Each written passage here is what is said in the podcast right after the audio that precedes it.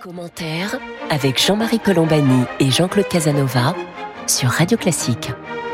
Bonjour et bienvenue dans Commentaire. Jean-Claude Casanova et moi-même nous sommes heureux de vous retrouver pour cette conversation hebdomadaire qui va porter euh, aujourd'hui sur l'Inde l'Inde qui a été rattrapée par euh, la pandémie euh, du virus et qui est dans une situation absolument cataclysmique, pardon. Et donc nous allons essayer de, de regarder quelle est la situation de ce pays, d'autant que tout cela intervient à un moment où l'Inde devient une sorte de, centre géostratégique, géopolitique majeur dans la dans l'affrontement entre les États-Unis et la Chine notamment. Nous allons voir ça avec grâce au secours de Frédéric Ancel, Frédéric Ancel qui est docteur en géopolitique, ce qui l'habilite à, à diriger des recherches, il est maître de conférences à Sciences Po aussi, et il est l'auteur euh, récent d'un livre intitulé L'Atlas des frontières, qui est édité chez Autrement. Bonjour Frédéric, merci d'être avec nous. Donc euh, nous allons parler de, de l'Inde parce que l'Inde est dirigée depuis 2014 par un gouvernement ultranationaliste, celui de Narendra Modi, qui est un gouvernement qui a été, qui a laissé d'ailleurs beaucoup d'exactions se commettre contre, à la fois contre les musulmans et contre les chrétiens. Donc c'est un gouvernement hindouiste, euh, j'allais dire pur et dur, extrêmement plus dur d'ailleurs qu'autre chose. Et alors ce qui s'est passé, c'est que l'hiver dernier est arrivée la pandémie, et la pandémie qui a été combattue en Inde par euh, une politique de confinement extrêmement stricte qui a porté ses fruits et qui a porté ses fruits assez rapidement au point que l'Inde, à un, moment, et Modi notamment, se sont crus tirés d'affaires et au point que dans les cercles scientifiques internationaux, on parlait d'un peu de l'Inde comme un modèle d'un pays qui avait réussi au fond à passer à travers la, pandémie et à la maîtriser. Et il en est résulté de cela en début de cette année une politique où tout a été relâché d'une part, mais non seulement relâché, mais en même temps cinq des grands États de, cette fédération indienne ont eu des élections et les élections se sont déroulées avec des avec des meetings immenses, des, des populations immenses qui se rassemblaient sans précaution aucune.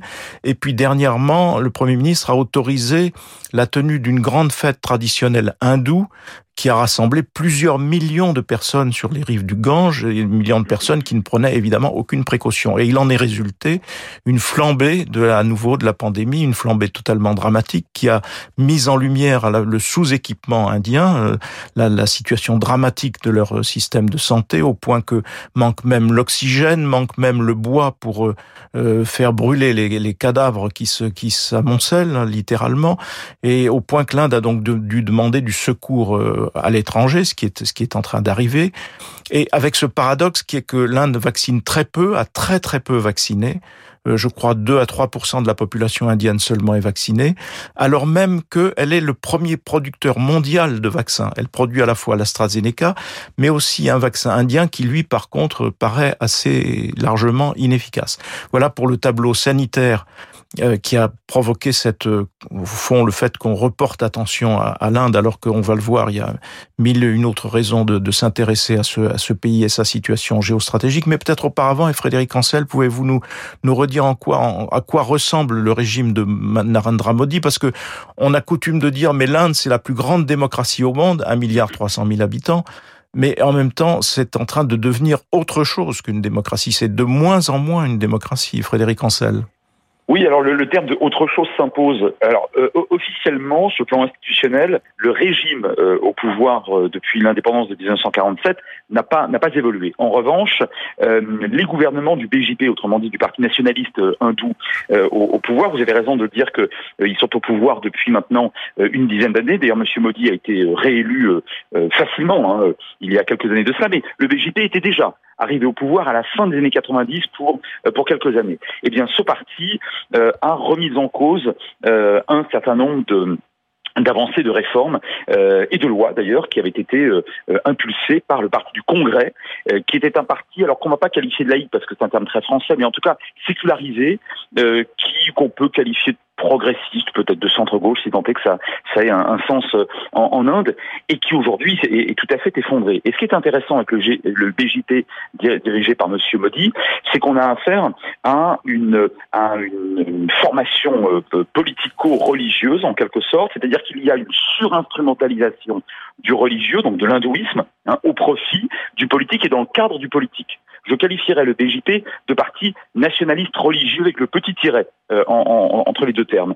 Et euh, aujourd'hui, on assiste à la, à la, à la création ou à la recréation d'une véritable scénographie hindouiste au point que beaucoup d'Indiens, euh, donc bien sûr la majorité des Indiens est euh, hindou, hein, c'est plus de 80% de la population, euh, se, se demande dans quelle mesure euh, cette, euh, cette philosophie orientale a déjà réellement existé telle que M. Modi la présente. Hein. Il en fait un instrument de pouvoir absolument permanent dans le public et dans le privé, et euh, il, il se vante de manière tout à fait public, hein, de parler hindou, il se vêt hindou, il mange euh, hindou, il pense hindou, comme si euh, l'Inde euh, aujourd'hui était une, en quelque sorte, non plus un, un, seulement, en quelque sorte, un État, mais aussi une civilisation en soi qui devait se défendre euh, face euh, face aux voisins, face aux, à, d'autres civilisations. Et je vous dirais pour conclure que le le cette le parti nationaliste donc euh, au pouvoir de de Monsieur Modi, il fait un peu ce que le Pakistan voisin, le grand frère ennemi, beaucoup plus ennemi que frère d'ailleurs, hein, trois guerres déjà entre l'Inde et le Pakistan depuis 47, fait depuis les débuts. C'est-à-dire qu'on a affaire de l'autre côté de la frontière, frontière d'ailleurs non reconnue et toujours brûlante hein, au nord au niveau du Cachemire, euh, c'est-à-dire une république islamique qui a toujours beaucoup instrumentalisé, mais cette fois l'islam, au profit du politique. Eh bien, l'Inde, depuis quelques années, s'est jeté corps et âme avec M. Modi dans cette, ce que j'appelle, hein, j'insiste, hein, l'instrumentalisation très forte du, euh, du religieux, d'une forme de religiosité euh, au profit du politique. Euh, voilà, merci Frédéric pour ce, ce tableau euh, initial. Jean-Claude, le paradoxe, c'est que au moment où précisément ce gouvernement ultranationaliste devrait faire réfléchir et devrait conduire normalement à prendre des distances avec lui, à l'inverse, on voit que tout le monde essaie de s'en rapprocher pour le mettre, j'allais dire, de son côté, notamment les États-Unis. Jean-Claude Casanova.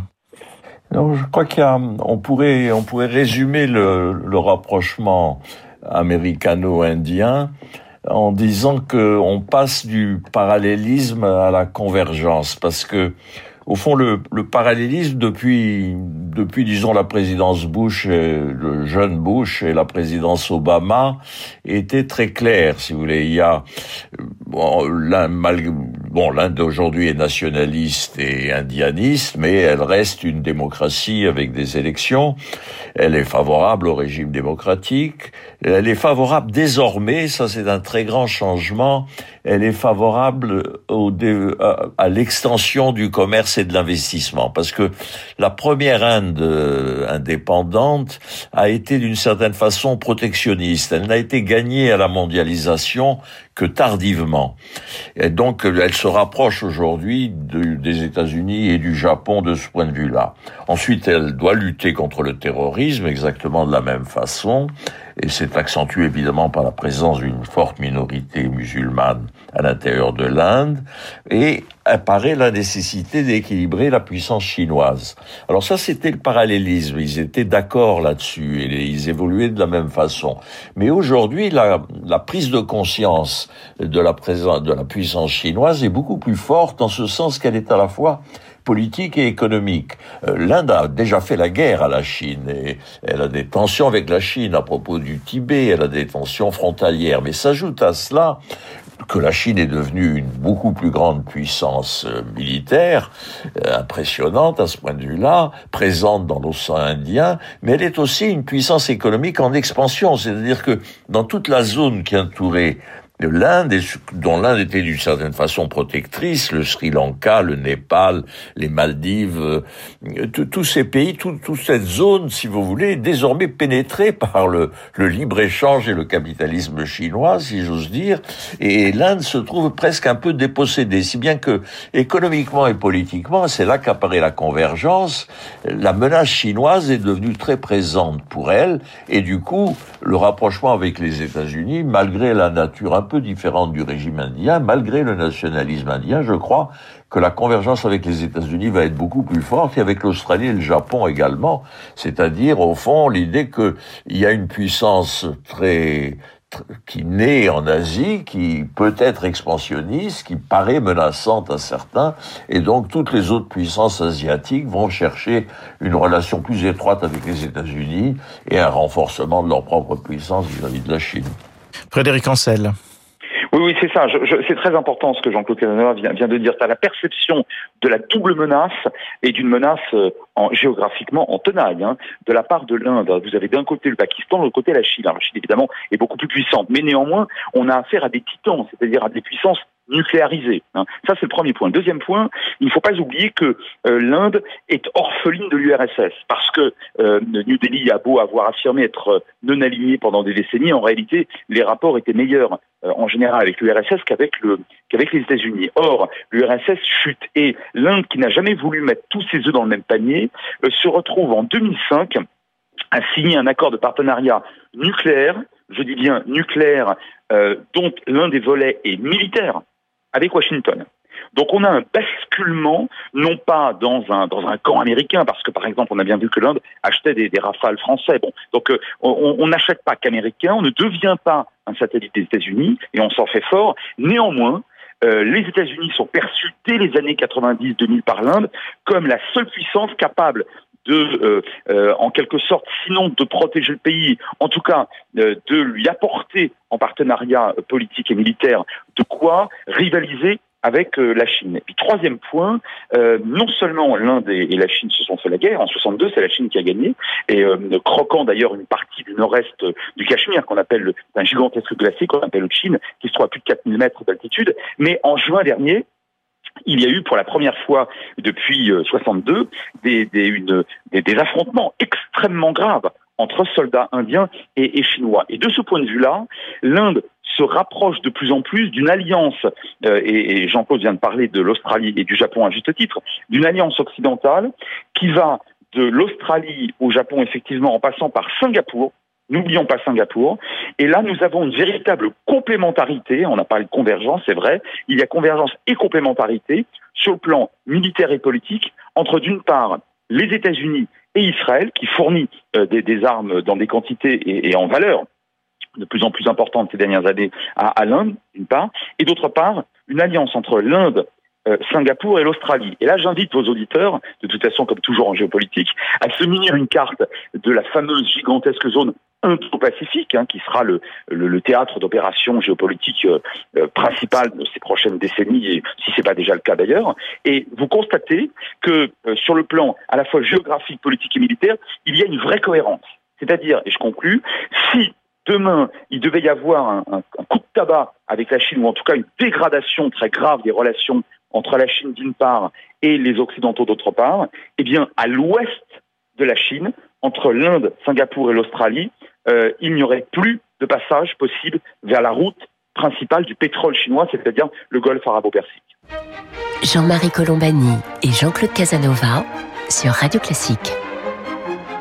Vous écoutez commentaires, Jean-Claude Casanova, Jean-Marie Colombani. Nous sommes en compagnie de Frédéric Ancel, docteur en géopolitique, et nous parlions donc de la situation stratégique de l'Inde qui est en voie de, de bouleversement et de modification très sensible, au point d'ailleurs que euh, Frédéric Ancel, vous décriviez ce, ce, phénomène où, l'Inde devient donc une plateforme décisive dans l'axe de défense en quelque sorte vis-à-vis de, de la Chine, au point que dans la diplomatie française, on a vu apparaître ce vocabulaire d'indo, euh, zone indo-pacifique on a vu apparaître euh, tout d'un coup euh, la présence de l'Australie, en effet, la présence de l'Inde, ce qui est euh, un axe tout à fait nouveau dans la diplomatie française, Frédéric Ancel. Oui, c'est d'autant plus nouveau que la France entretenait d'excellents rapports avec le Pakistan. Hein, qu'on se souvienne de la triste affaire des, euh, de, la vente de ces, euh, de ces navires euh, au, Pakistan, qui, a, connu des suites judiciaires qu'on a, qu'on a, qu'on a retrouvées encore ces dernières semaines. Et le Pakistan est considéré aujourd'hui par la France, mais aussi par les États-Unis et beaucoup de pays occidentaux, comme, comme perdu comme perdu parce que travaillé par un islamisme radical dont on a vu d'ailleurs ces dernières décennies qu'il était effectivement extrêmement actif, dangereux et qu'il déstabilisait même de l'intérieur. Euh, le, le, Pakistan avec par ailleurs une politique afghane qui était délétère et qui ne correspondait pas à ce que l'OTAN souhaitait. Du coup, ben, si le Pakistan euh, s'échappe en quelque sorte, hein, euh, eh bien, euh, eh bien, on se replie sur l'Inde. Alors ça, c'est un point important avec notamment la vente que j'évoquais tout à l'heure, de plusieurs dizaines de rafales, qui va sans doute d'ailleurs euh, euh, être accompagnée de, la vente, de, euh, comme pour l'Australie, hein, de matériel militaire stratégique dans les prochaines années, et, notamment sans doute des, bâtiments de surface. Donc on a effectivement de meilleures relations aujourd'hui avec l'Inde, c'est vrai pour la France, mais c'est vrai pour la plupart des pays occidentaux. On considère que l'Inde, même si le, gouvernement des BJP euh, ne plaît pas forcément aux chanceliers occidentales, on considère que l'Inde euh, est finalement l'unique grand rempart à l'expansionnisme chinois, et on y revient, euh, à l'ouest. Et c'est la raison pour laquelle, effectivement, oui, on a aujourd'hui d'excellents rapports avec ce pays. Jean-Claude Casanova. Oui, il faut ajouter les, la, les grandes possibilités économiques qu'offre l'Inde, parce que l'Inde a été freinée dans son expansion économique. D'une part, elle a eu, au, lendemain de l'indépendance, elle a eu deux modèles. Elle a eu un modèle autarcique qui lui venait des intellectuels anglais, l'idée d'un développement interne, et une influence soviétique. Et, et elle sort complètement aujourd'hui, elle devient libre-échangiste et elle voit les avantages dont elle peut disposer, qui sont des avantages équivalents à ceux dont a disposé le Japon ou dont dispose aujourd'hui la Chine, c'est-à-dire une par-dessus le marché, l'Inde a une très grande capacité intellectuelle, c'est-à-dire que les universités indiennes, les savants indiens sont de très grande qualité, donc l'Inde a un grand avenir devant elle dans l'ordre économique et de ce fait, si vous voulez, le partenariat avec l'Europe et les États-Unis sera beaucoup plus facile. Euh, dans l'ordre économique, il y a actuellement, évidemment, il y a eu l'effondrement lié euh, à la pandémie et au blocage de tout le système euh, l'année dernière qui a fait plonger l'économie indienne. Mais il y a aussi le bilan de Modi qui n'est guère brillant, puisqu'il me semble que le revenu par tête, en tout cas, a été affaibli par dix ans ou un peu plus de politique que l'on qualifie en général de national-populiste. Frédéric Ancel. Alors, alors oui et non, c'est-à-dire que l'Inde, en tant qu'État, s'est enrichie. L'Inde, effectivement, avec euh, par le truchement de l'ouverture à, l'économie marché et avec euh, des investissements beaucoup plus importants qu'autrefois. Et ça, c'est vraiment la patte de, Modi, qui par ailleurs sur le plan économique est, libéral, hein, nationalisme mais libéral. Euh, L'Inde s'est enrichie. En revanche, là où vous avez raison, c'est que sur le plan social, euh, les, euh, les inégalités ont cru, comme souvent lorsqu'il y a une lorsqu'il y a enrichissement rapide euh, sur le plan économique et industriel d'un État. Euh, on pourrait d'ailleurs, euh, même si même si là il s'agit de comparer Gulliver et un Lilliputien, on pourrait comparer la situation de l'Inde à celle d'Israël que j'évoquais tout à l'heure, parce que l'État s'est considérablement enrichi, il beaucoup plus puissant économiquement qu'il y a encore quelques décennies de cela, et peut-être même quelques années de cela.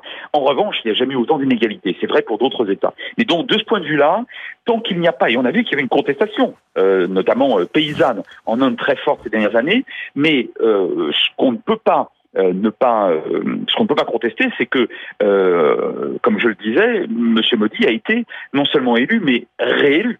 Et aujourd'hui, alors aujourd'hui, je devrais dire hier, avant la vague terrible, là aussi que vous mentionniez avec raison, de, de pandémique, euh, il était dans les sondages tout à fait bien placé pour euh, éventuellement faire un, un, troisième mandat. Donc je vous dirais que on, on est dans une dans une atmosphère plutôt fondamentalement optimiste hein, sur le plan économique euh, en, en, Inde, en dépit même effectivement de la paupérisation et du renforcement des inégalités pour plusieurs centaines de millions de, de personnes dans un pays qui, je le rappelle, dans quelques années sera euh, avec certitude hein, le plus le plus peuplé du monde.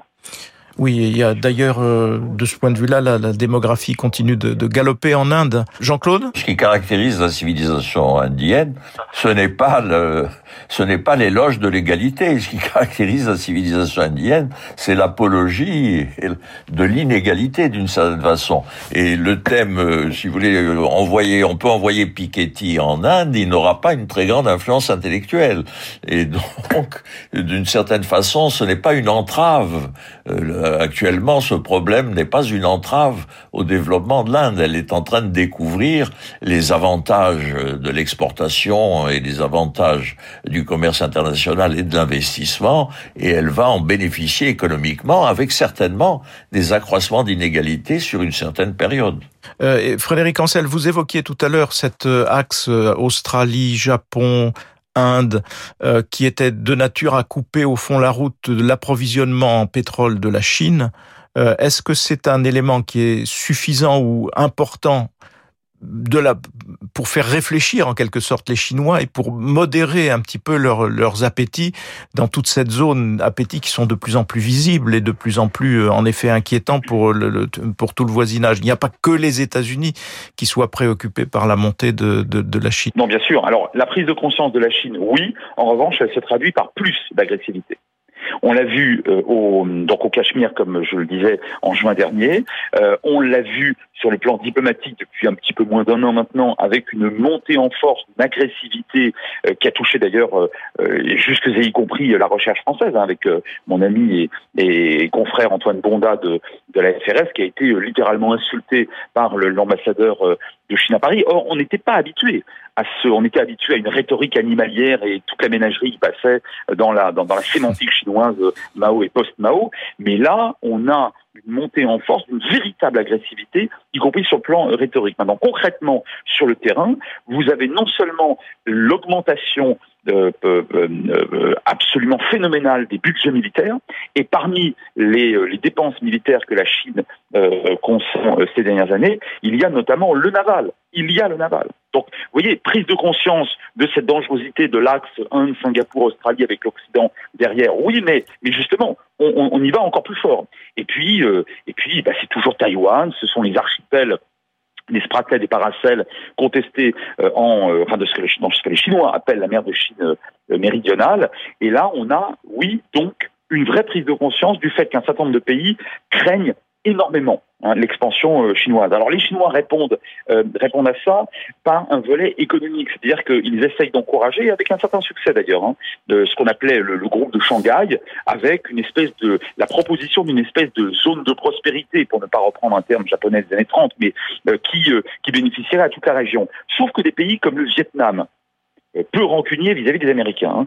Hein, des pays comme, bien évidemment, la, Corée du Sud, les Philippines, et l'Inde naturellement, ainsi que d'autres États de la région, malgré tout, politiquement, craignent tellement l'expansionnisme chinois, y compris dans, sa dimension militaire, qu'ils se tournent de plus en plus vers les États-Unis, avec aujourd'hui un président qui est prêt, contrairement à son prédécesseur dont l'inconséquence était plus à démontrer, euh, qui est prêt à les, écouter. Et on voit là un Joe Biden qui euh, va de plus en plus fortement, hein, c'est ce qu'il avait promis et, il semble le faire, hein, va euh, prêter l'oreille, euh, sinon encourager une vraie coopération militaire avec euh, les pays de la région, précisément pour contrer Pékin. Jean-Claude? Oui, au Sri Lanka, par exemple, on a vu qu'il y avait un affrontement direct entre l'influence chinoise et l'influence indienne. Autrefois, le, le Sri Lanka euh, qui, n'est pas un petit pays, qui est un pays non négligeable, si vous voulez, était sous l'influence indienne, dormait un peu sous l'influence indienne. Et les Chinois sont arrivés à la fois politiquement et économiquement. Et brusquement, l'Inde a pris conscience que la présence chinoise dans, dans sa zone, si j'ose dire, dans sa zone d'influence, devenait primordiale. Elle a incité à réagir immédiatement. Donc l'Inde sera sur cette ligne, je crois, dans les 50 ans qui viennent d'affrontement avec la Chine, incontestablement. Voilà, nous étions partis donc de, la pandémie et de ses ravages pour aboutir à, cette, à ces considérations sur euh, l'équilibre géostratégique de la région. Juste un mot pour conclure, euh, euh, Frédéric Ancel, je ne résiste pas à la tentation parce que la, la, fixation semble devoir être prochainement Taïwan. Juste en, en quelques mots, quel est votre, votre sentiment là-dessus? Est-ce qu'on va vers une escalade gravissime ou est-ce que les choses vont continuer d'être à peu près maîtrisées? C'est ce que craignait euh, naguère feu la géopolitologue euh, Thérèse Delpech, qui considérait qu'au fond Taïwan pouvait être à terme euh, une espèce de, de oui de point de cristallisation façon Sarajevo ou Alsace-Lorraine en 1913-14. Je suis plutôt optimiste parce que la dissuasion, euh, ben, elle continue à jouer. Et tant que les Américains établiront Taïwan comme une ligne rouge, même si les Chinois eux aussi en font une ligne rouge. Aucun des deux titans, me semble-t-il, du moins bien évidemment, on doit l'espérer, parce que sinon c'est l'apocalypse. Mais précisément, aucun des deux titans ne, ne, tentera euh, la, la, ce que j'appelle la politique du bord du gouffre. Euh, euh, on sait quand et comment commence une tension, une, tension et on ne sait jamais, comment, ça comment, ça Donc je suis relativement optimiste. Merci beaucoup Frédéric Ancel. En attendant donc l'Inde se débat avec les problèmes de la pandémie et cette situation littéralement cataclysmique avec de l'oxygène qui arrive de France, d'Europe, des États-Unis, ainsi de suite. Donc on va voir comment le gouvernement actuel réussit à surmonter cette épreuve ô combien dramatique pour les Indiens eux-mêmes. Merci Frédéric Ancel de nous avoir euh, éclairé sur ces enjeux géopolitiques majeurs parce qu'on est un petit peu loin mais en même temps on s'aperçoit s'aperçoit à vous écouter que nous sommes très concernés. Merci infiniment. Merci à vous toutes et à vous tous de nous prêter attention. Jean-Claude Casanova et moi-même vous donnons rendez-vous samedi prochain pour une autre édition de commentaires.